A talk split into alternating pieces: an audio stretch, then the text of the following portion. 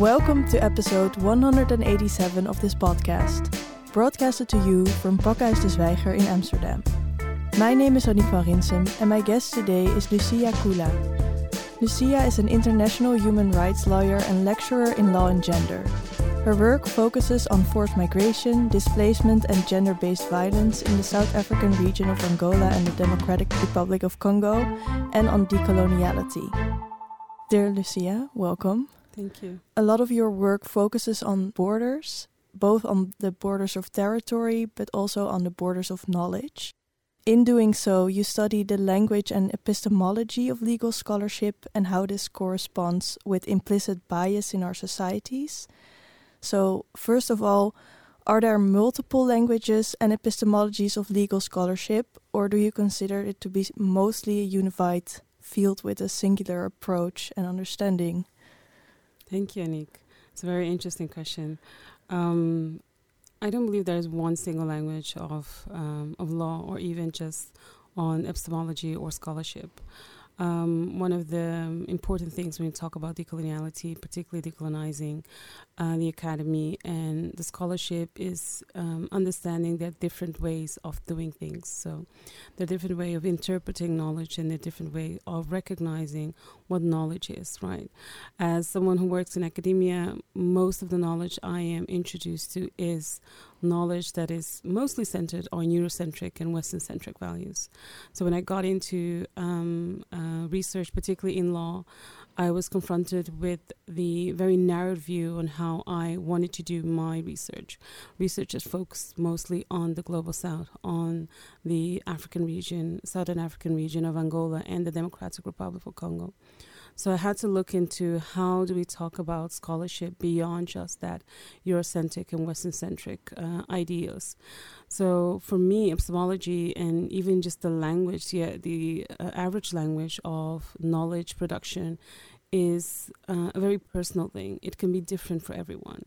You cannot do research without contextualizing and reflecting on your own positionality as a researcher, as someone that is um, either um, introducing yourself to um, unknown subjects or someone that is doing research that is not particularly related to your own personal experience. So that will, in some way, influence the way you view the world. So, epistemology, um, knowledge, uh, research, scholarship it's a very personal experience, and we have to acknowledge it to understand that there is more than just that Eurocentric um, idea. So, if I understand it correctly, the most prevailing epistemology and language is the Eurocentric one. And do you think that if this is the most prevailing mm-hmm. epistemology, um, you've pointed out that it's very important that you know your positionality, mm-hmm. But maybe if it's a prevailing uh, epistemology, um, people are not aware that it comes from a certain standpoint. Yeah, I think for most um, for most people who are in the academic space, they get into research because they're either passionate about something or they want to know more about certain areas of um, their work. And in most cases, you will engage with the canon that is part of the area of research that you are trying to get involved with.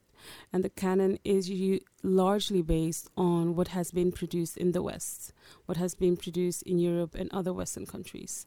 So, whilst the acknowledgement might not necessarily be there, the um, active acknowledgement that the knowledge and the epistemology and the scholarship that I'm engaging with is mostly rooted in Eurocentric values the understanding is definitely there because the wider language and conversation in, in academia is, for example, English. So that mm-hmm. is a very dominant language in the academic space even just doing uh, research outside of the spoken language of English of English makes it very difficult for you to be engaging in other areas of research, right? So even if I would say I'm doing research in Dutch or I'm doing research in Portuguese, it will be limited to a set amount of people that will be able to read my work, right? So most people choose to publish and do research in English because it is the wider audience. And unfortunately, that also means that the academic language, the seat of that language, is mostly in English speaking countries in the West, in the UK, in the US, etc. So, what is the prevailing epistemology of legal scholarship? I think for legal scholarship, at least the legal scholarship that I am engaging with, it focuses mostly on international law that has been um, very important in shaping the way we see the world functioning today, the way we understand conflicts, the way we understand human rights, and that is largely based on treaties and values that have been forged by uh, Western powers, right? So yes, there is an element of um, those that are those that are underrepresented, particularly those in the global south, adding to that scholarship, adding to the canon. For example, through TWAIL, third world approaches to international law, but the dominant presence of uh, law, particularly the understanding of law, is that it's a Western and Eurocentric uh, norm, right? It is an understanding that law is something that is given to you or that has been developed in the Western Hemisphere, not necessarily something that can be found in Africa or in Asia, for example. So you look at the epistemologies of uh, feminist legal scholarship and TWAIL, so mm. third world approaches to international law. And what do these exactly add to prevailing epistemologies in the field? I think the important thing that it adds it's it adds the context of the regional experiences, particularly the way we engage with with law and what that's what the significance is of looking at international law, for example, from the from the perspective of the global south, of looking at law with the intersection of women's lives, with the intersection of minoritized uh, groups of people, with the intersection of queer lives, etc all of these dynamics are important for us to understand how society functions. Unfortunately, the way we see our society, our society structured is mostly thinking that the world just operates on its own and that things do not um, the things that we add value to are not important or relevant to our lived experience, right? So, doing feminist research is more than just adding women, for example. It's particularly looking at the intersection of the lived experience, the intersection of how um, uh, feminist legal theory adds to the conversation of law, the intersection of gender law reform and what it has done, for example, for women's rights, women, peace, and security. All of the conversations that we're having on an everyday uh, level, but we never really fully recognize that those are feminist interventions that are happening in these spaces. And so, if you then add this scholarship, is it really included in the in a dominant canon, or is it more like a separate area that is kind of overlooked by the dominant scholarship? I think we have definitely come to a point where feminist legal scholarship is an important aspect of international law. So it's no longer an obscure um, intervention in international law. It's, it's considered as a dominant and important space for uh, legal scholars to talk about and reflect on what the impacts of the law are and what the significance is to include different perspectives and narratives. Um, but I do have to say that even within feminist scholarship, there is still the uh, underrepresentation of particular streams and groups of people that don't necessarily uh, get to join the table and have the conversations around how certain issues impact them regionally, certain in, in, issues impact them on um, national level, etc. So the considerations we're making are that yes, feminist legal theory has added a lot, particularly around, for example, women, peace, and security. It has a lot in our understanding of queer theory. It has, a, it has added a lot on our understanding how we look at law in general. But the implications of most of the work still being produced by Western scholars, at least scholars that are based on, in the West, means that a lot of voices are still largely ignored.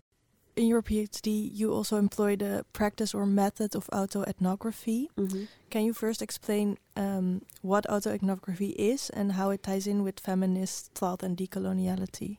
Um, so autoethnography basically means looking at my own lived experience. So I my research looked at um, borders and, law and violence, so in the, the, intersection of how borders impact the way we view law, how borders um, in a way contribute to violence that happens at the border and that moves with the body beyond the border, but also particularly how that influences, for example, forced migration.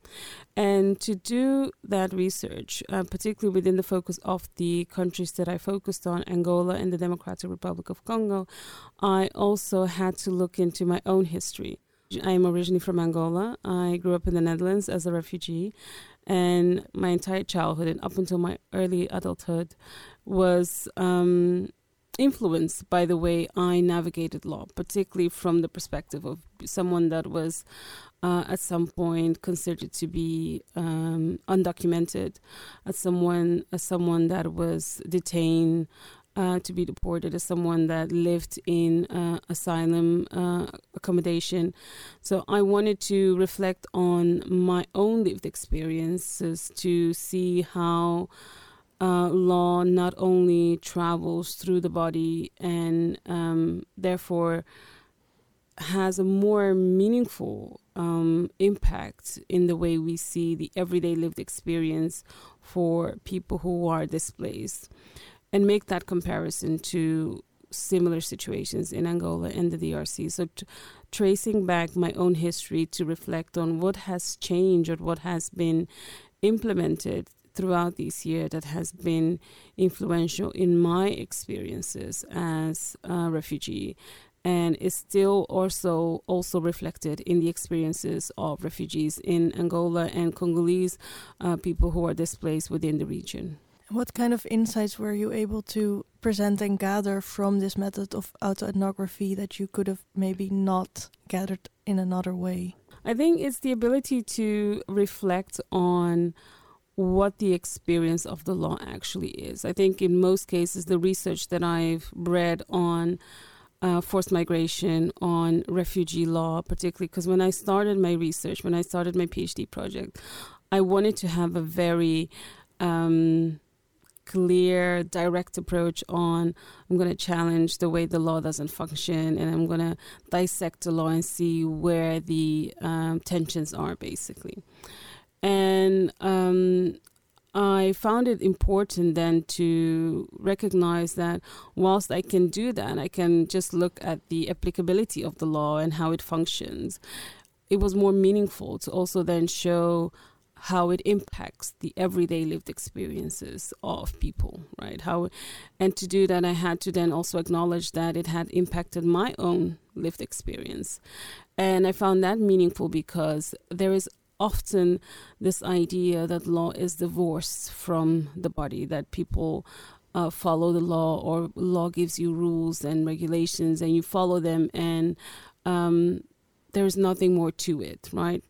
Um, but of course, the experiences of people are also shaped around how you are recognized within society, whether you're a citizen or not, whether you are documented, undocumented. All of these things all of these aspects of your identity will contribute to how you experience the law. And lawmaking doesn't really reflect on these issues, right? We create laws, but rarely do we reflect on what will be the implications on people's lives when we set these things into motion. And uh, for me, it was really important to not only showcase the significance of um, international law and the way it impacts uh, the lives of women and other marginalized groups in the global south, but also I wanted to make that reflection to the West because often we get the idea, at least we, we are presented with the idea that Western countries, uh, countries in Europe, etc., have laws that are particularly humane, that are particularly um, considerate of the human being.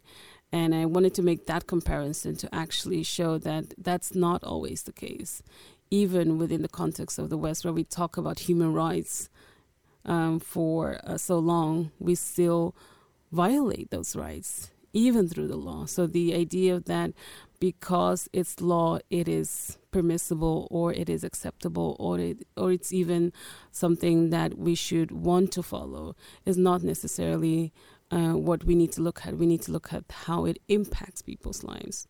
Can you give a concrete example of this?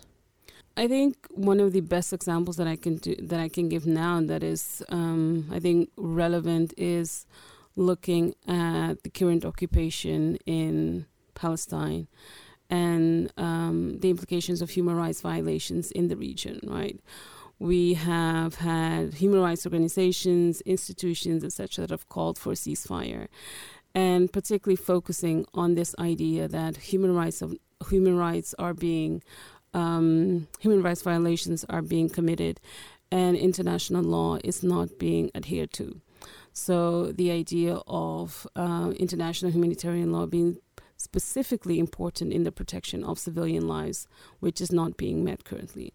So law in itself is an element of not only um, the way we as an international community hold people accountable. But for that to happen, we actually also have to understand what the implications are. And unfortunately, in this particular situation, we see that law itself is not enough, right? Because we have treaties, we have provisions that say that civilians shouldn't be harmed in conflict. Yet civilians are being harmed. And that is because the accountability isn't there. Yeah, so this is a problem that people are not held accountable through the laws that are in place, but it's also like you also said it's not always the case that because it is uh, a legal framework that it is also just or it is actually um, humane or in accordance with human rights. Mm -hmm. So, do you also see examples of this in the current situation? Absolutely. And I think one of the important um, conversations there is that the current treaties that we have around international humanitarian law and particularly the protection of civilians during conflict and war is that they're not um, I at least think they're not that relevant anymore in the space that we are, right? They are treaties that were put in place mostly um, after the World War II, uh, focusing on the Western West, Western Hemisphere and Western and safety, maybe. Exactly. So, particularly focusing on the idea that something like what has happened in the past shouldn't happen in Europe anymore, right? And we can see some of that outrage in how the responses were with the conflict in Ukraine and uh, Russia and the difference of the responses to uh, the occupation of Palestine, right? Um, we opened our doors in Europe to Ukrainian uh, refugees, which I absolutely agree with. But we haven't opened our doors to Palestinian refugees, right? And I also don't think if I also don't know if that is the conversation that we should have about opening our doors to Palestinian refugees, not because they shouldn't be welcome, but I think because it opens a different conversation of displacing people even further from their homeland, from their region and that then also opens the door for Israel to continue the siege as it is um, as, as it is happening. So the implications of lawmaking beyond um, what's happening in the West is an important thing, right? So we see that accountability when it comes to states is often limited to countries in the global South, right? You can commit atrocities and be partially responsible for atrocities that are being committed in different parts of the world as European leaders. And there will not be much that will be done about it, right? There are plenty of people that have um, criticism around the way their leaders are approaching this current conflict. So, do you think the legal framework is failing? I definitely think that the legal framework is failing in terms of uh, security in terms of the UN response, in terms of states' responses to this conflict, yes, I do think that the legal framework is failing. Not only because it is um, not protecting civilians at any uh, stage, but it's also failing because it's exacerbating a situation that will continue to um, get worse. And it's also failing because we're not talking about the implications of not holding countries accountable when they're committing war crimes, particularly countries that have European, US, etc. backing, right? So we can say that um, Israel has, has the right to defend itself. But then we also have to ask the question to what extent?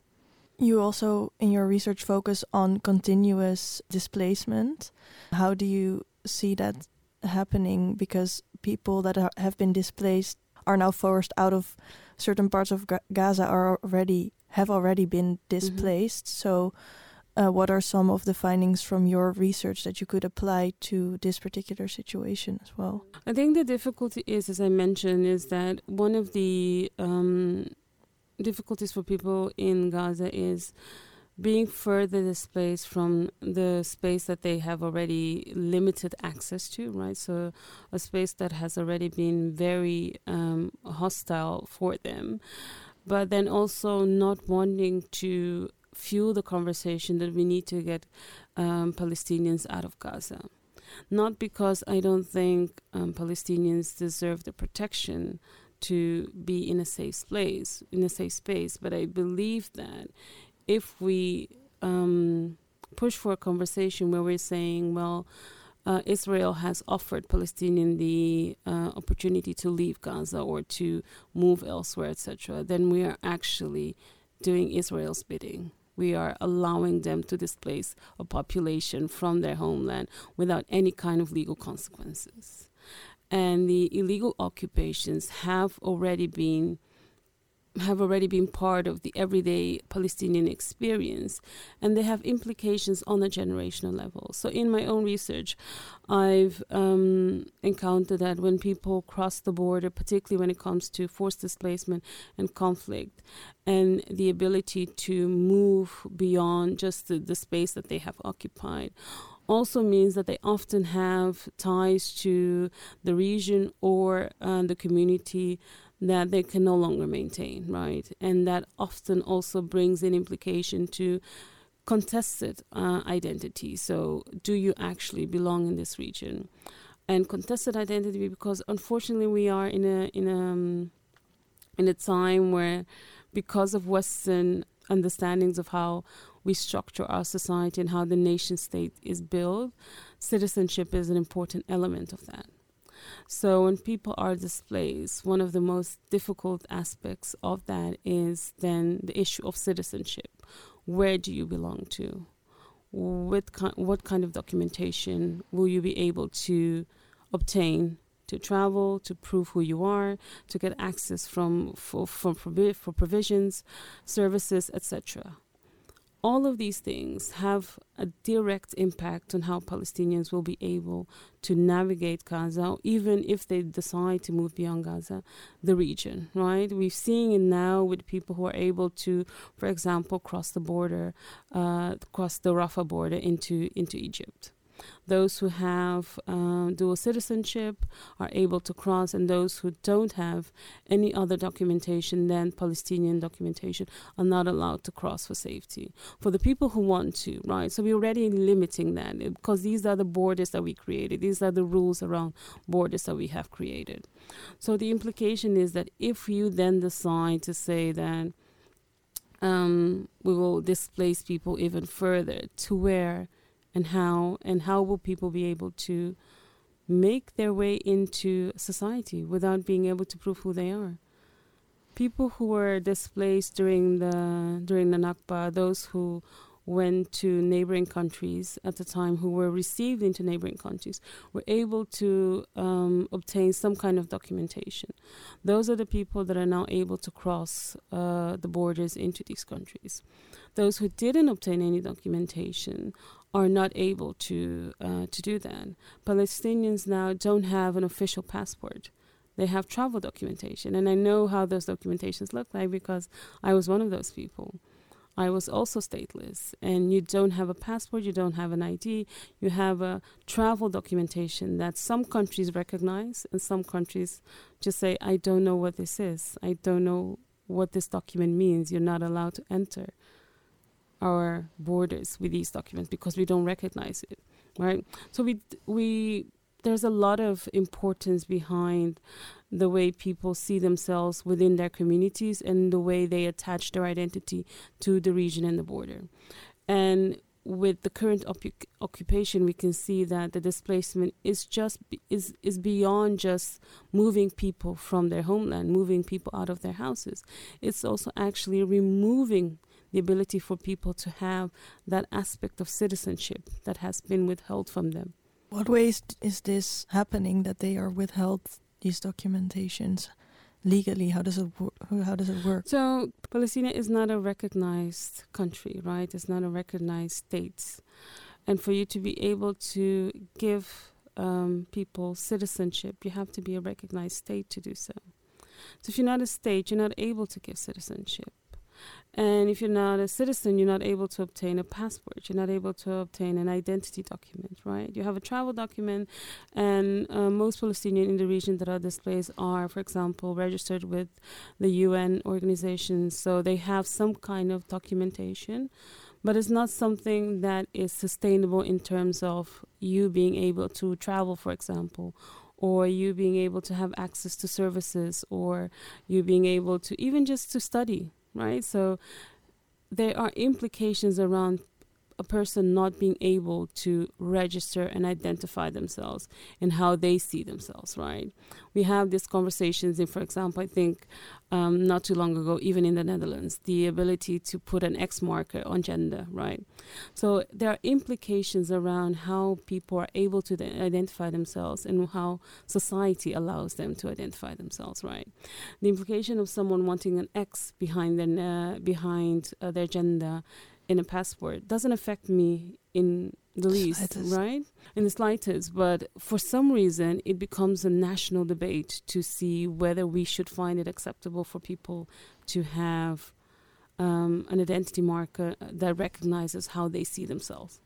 Yeah. So if you um, compare this this uh, example um, to citizenship, it's kind of the question: who decides which which country is recognized, who decides which gender is being recognized. Mm-hmm. Um, and to tie it back to what you said earlier, you talked about how the legal system is failing um, when it comes to human rights, and that there's this idea about the Western legal framework that it is the front runner of protection of, of human rights. And in what ways is this this idea maybe false or how is it failing?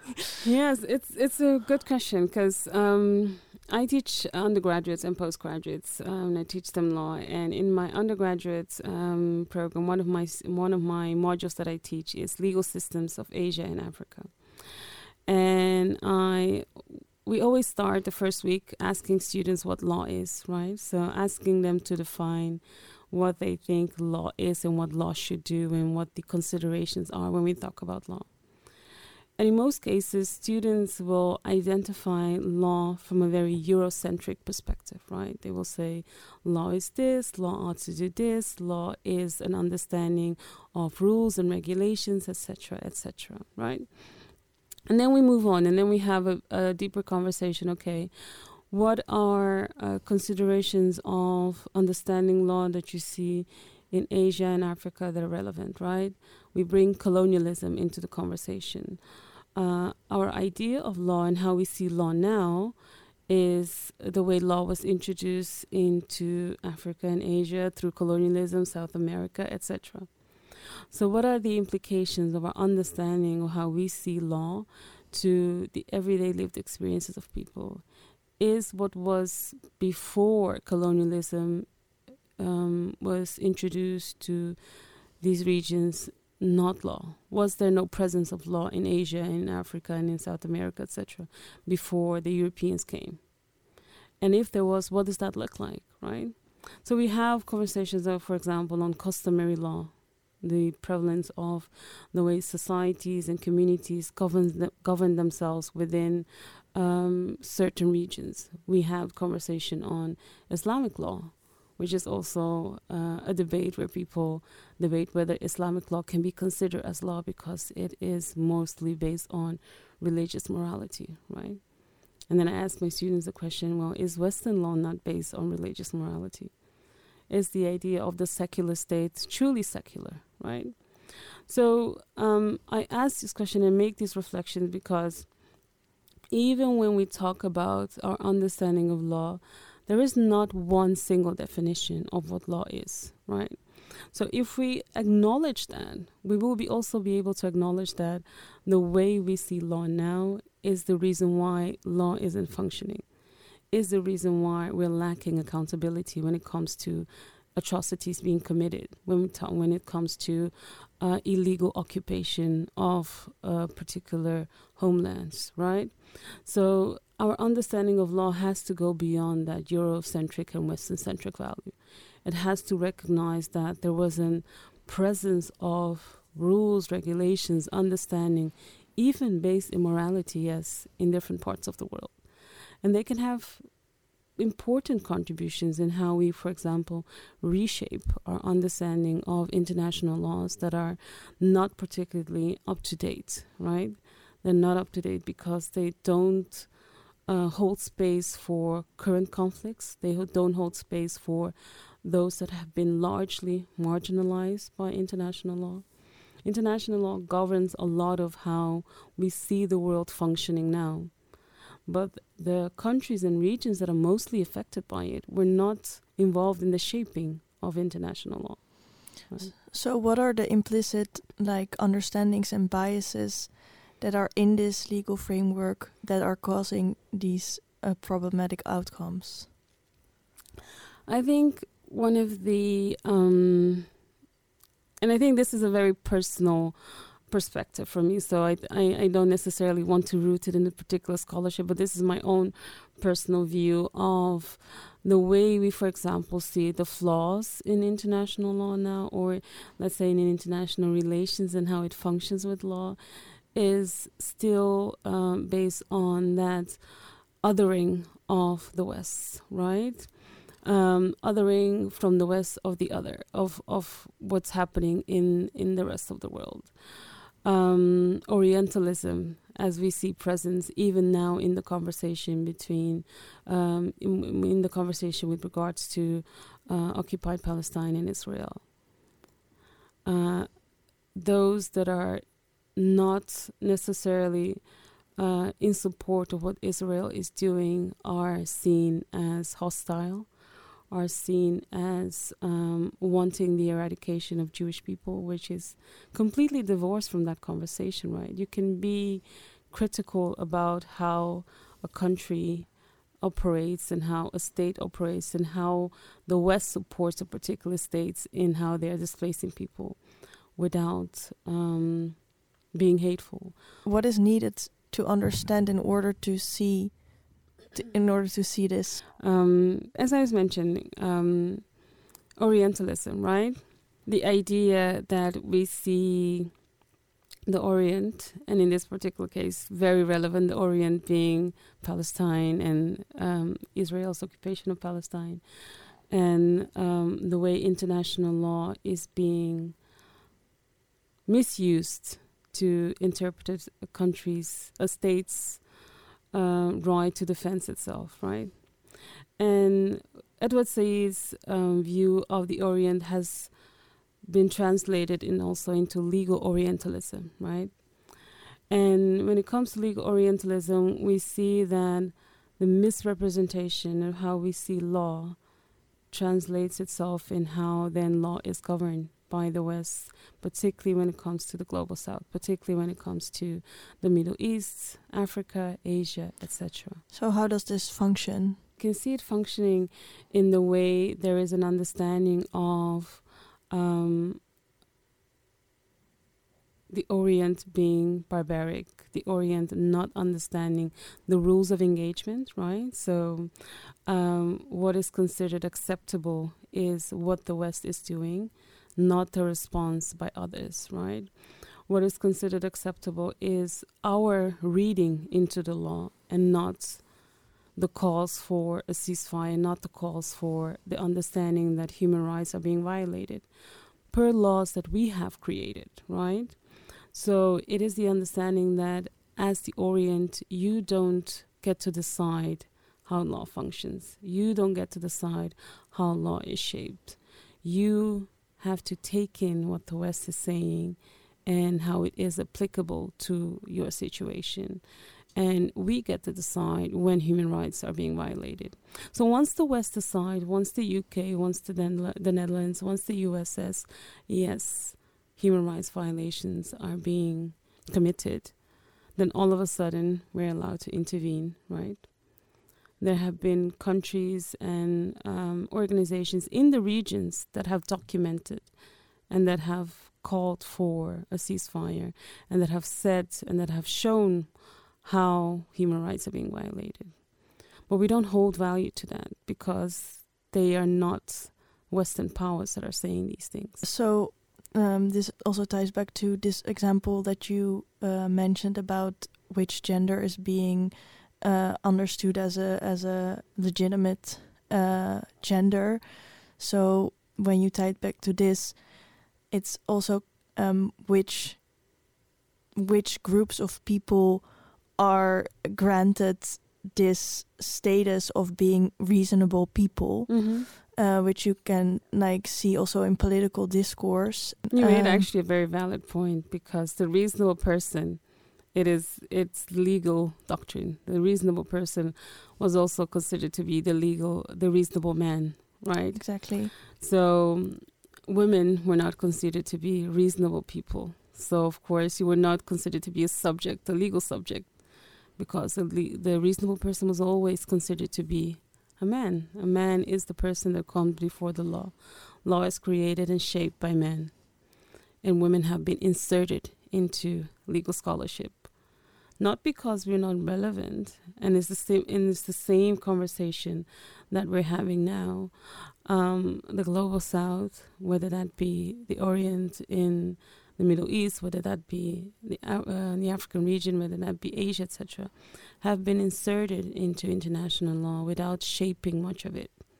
So the conversations that are happening in international law have to do with the managing of the orient it has nothing to do with the Orient having a say in how it's being managed, right? So the implications of how Western um, states respond to the current situation has larger implication that people uh, I don't think are considering. Not only in how we see global powers um, respecting or not respecting human rights violation, but also actually our understanding of the implications of what international laws are supposed to do. If we, as Western powers, cannot hold ourselves accountable to atrocities that are being committed beyond the Western borders, what purpose is there for international law if it's not protecting human values and human lives outside of these Western borders, right? So, how many and, you don't have to count them, but like how many legal scholars are addressing this problem? I think um, I'm very privileged in the space that I work in because, of course, uh, because I do feminist research, because I look at uh, legal scholarship, particularly from the perspective of the global south, I am mostly surrounded by people who are also doing similar work. Mm-hmm. So that is almost a blessing and a curse because uh, yes, I am surrounded by people with similar ideas and values, but it also means that uh, I might not be in spaces where people are not talking about these issues, right? Mm-hmm. Of course, I know that there are plenty of spaces where people are not talking about these issues, but I also feel that I am um, very privileged because I am at an institution where part of my work mostly is um, supported and encouraged because this is the type of institution that we are. So I do research at SOAS, and SOAS focuses on the global south. So um, I will always be surrounded by people who have uh, the, the global south at the center of their research, right? Which doesn't always happen in other institutions in the West. So the idea is that at some point we'll move beyond the conversation where we're saying we're adding to the canon. Yeah, we're adding um, scholars and um, knowledge productions outside of the canon to the canon to make sure we understand that there is more beyond that Eurocentric value. That we'll get to a point where we say that this is also the canon, mm-hmm. right? We're not just adding to it, but this is part of the canon. Mm-hmm. So um, when you tie it back to your method of autoethnography, how um, can the findings you gather from this method add to the language and the canon of legal scholarship? Yeah, so for me at least, it was important because, and it adds to that conversation because it has an element of bringing in the personal into that space. International law is mostly concerned with states, the relationship and the implications of law on the states, not necessarily on the individual, not necessarily on the citizen, right? It has implications of how it trickles down, right, to the national laws, etc., and the implications of provisions and treaties and policies, etc. But um, I wanted to particularly center the lived experience at the center of international law, beyond just state, beyond institutions, beyond uh, frameworks. I wanted to particularly see that um, when we insert a person's life and a person's narrative, there is more value in how we understand the law. There is more value in how we shape the law, and there is more value in how we critique it as well. So, for me, what this adds to the scholarship is an understanding that um, Eurocentric and Western centric knowledge has always be at, has always been at the center. And if we want to expand the canon, we have to look at other ways of doing research. And other ways of re- doing research is maybe reimagining the individual as the knowledge producer and the knowledge itself. Yeah, because as far as I know, autoethnography also came out uh, of feminist thought and the idea of positionality and specifically standpoint uh, feminism. So mm-hmm. the idea that when you are gathering knowledge from a, a marginalized position uh, in a society or in a bigger framework, you get also new knowledge of that bigger uh, framework because you see it from a from this specific marginalized perspective. Mm-hmm. How optimistic are you that it will be recognized as part of the canon instead of uh, some scholarly work that's been done on the sites. Yeah, um, instead of being obscure, interesting. Yeah, I think at least in feminist legal scholarship, it's already recognized. So I I take um, pride in saying that I'm contributing to an area of work where feminists have um, been able to shape the way we see law beyond just Western world making, right?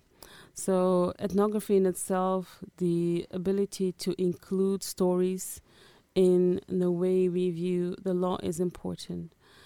Autoethnography, the, include, the ability to include the knowledge producer, yourself, in that space makes it even more valuable because, as you said, your positionality, the ability to reflect on what you as a researcher have to add to that conversation is an important one. For me, um, my lived experience um, was not only just a point of reflection, but it was also a point of contention with the law.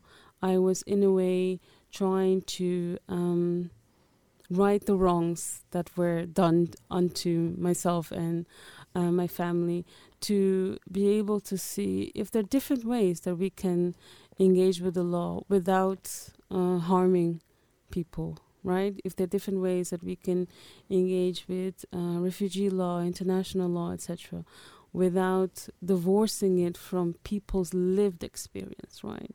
It's disconnected from the fact that it will impact people's lives. Can you give us some concrete examples of how the findings uh, that you gathered from your own lived experience give us insights in how we can actually create law that is in service of people's lived experience. Mm-hmm.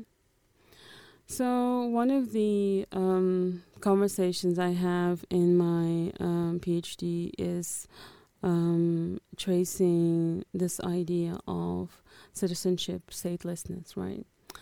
Um, my sister, up until last year, um, was um, stateless. She didn't have any kind of documentation.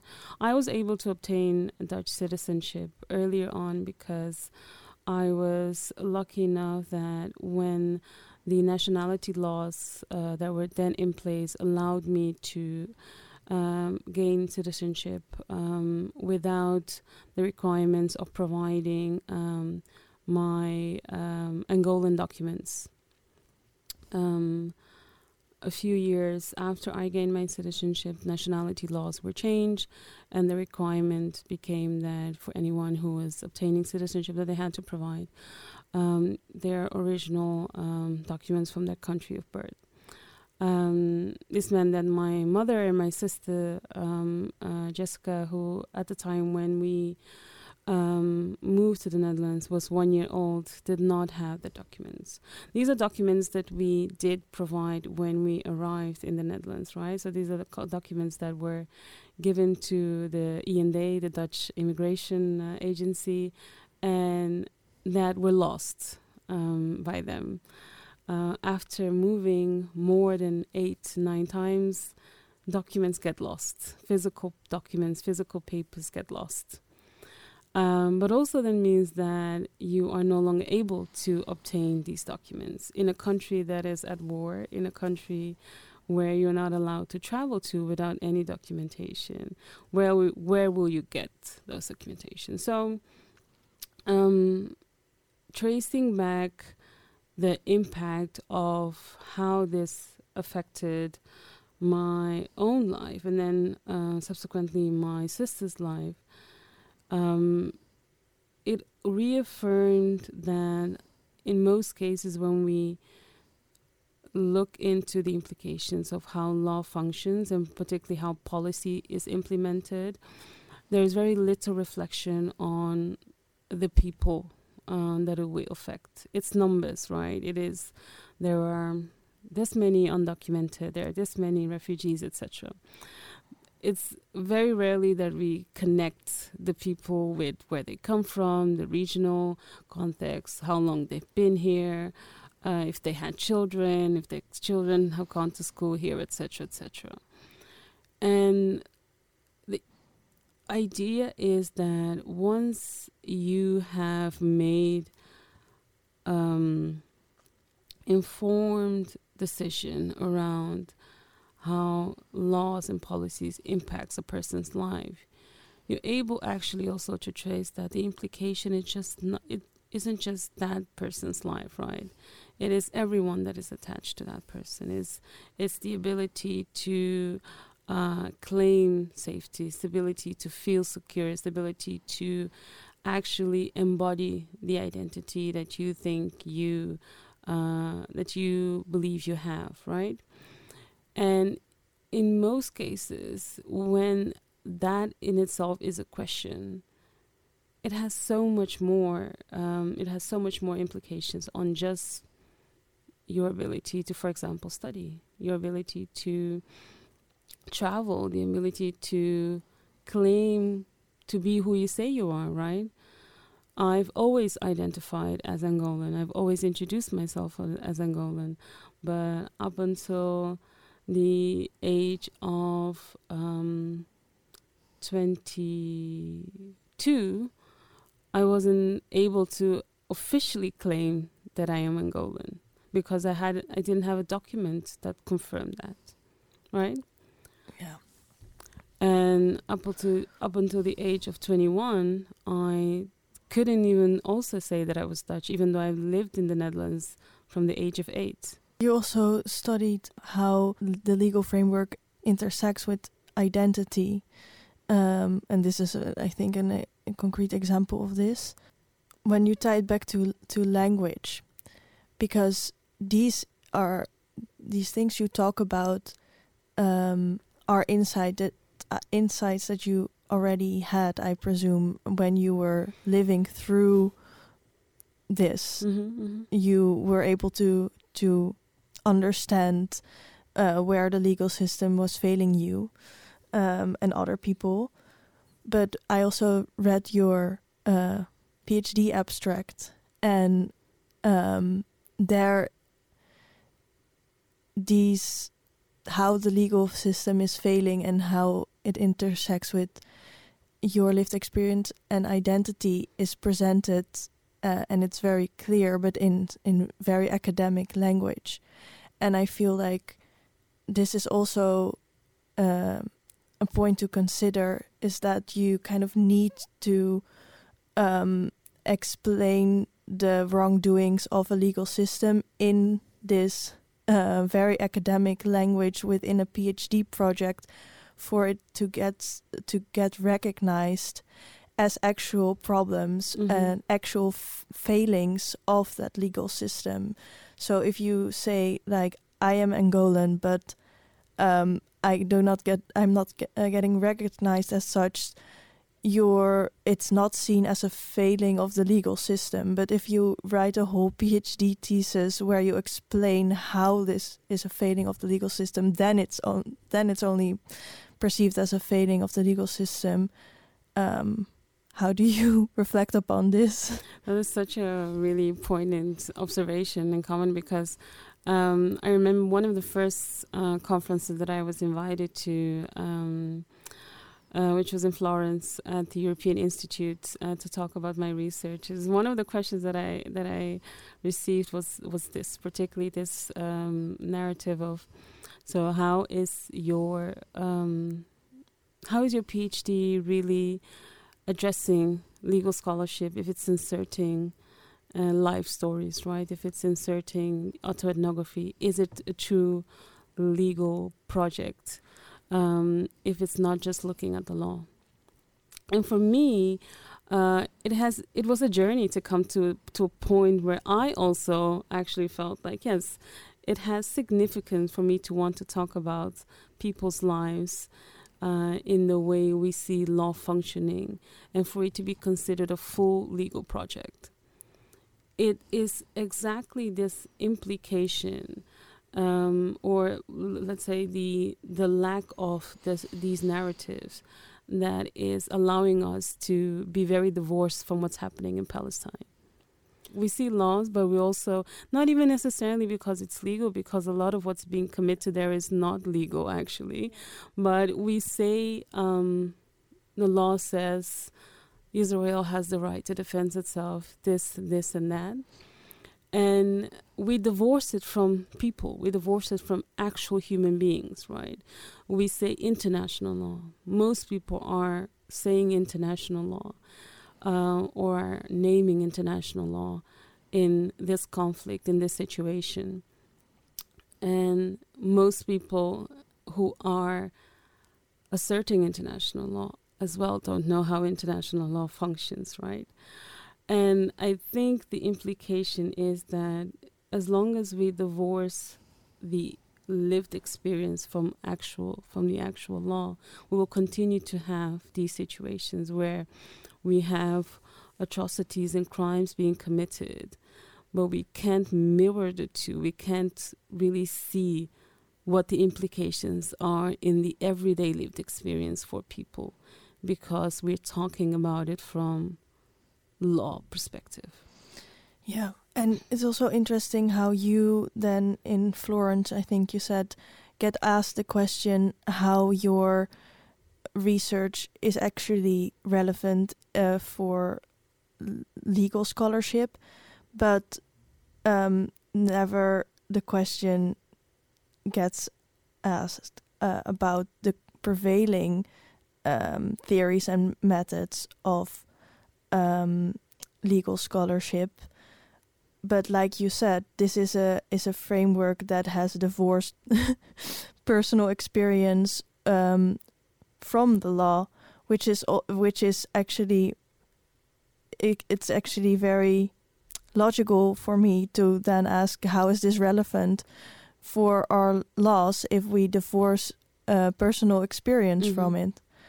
Um, Yeah. And and this also ties into what you've mentioned earlier that you ask your students um, is um, is Western thought uh, really uh, valueless? I think this separation, um, of this divorce from uh, rationality and lived experience, al- also coming out of a cultural tradition.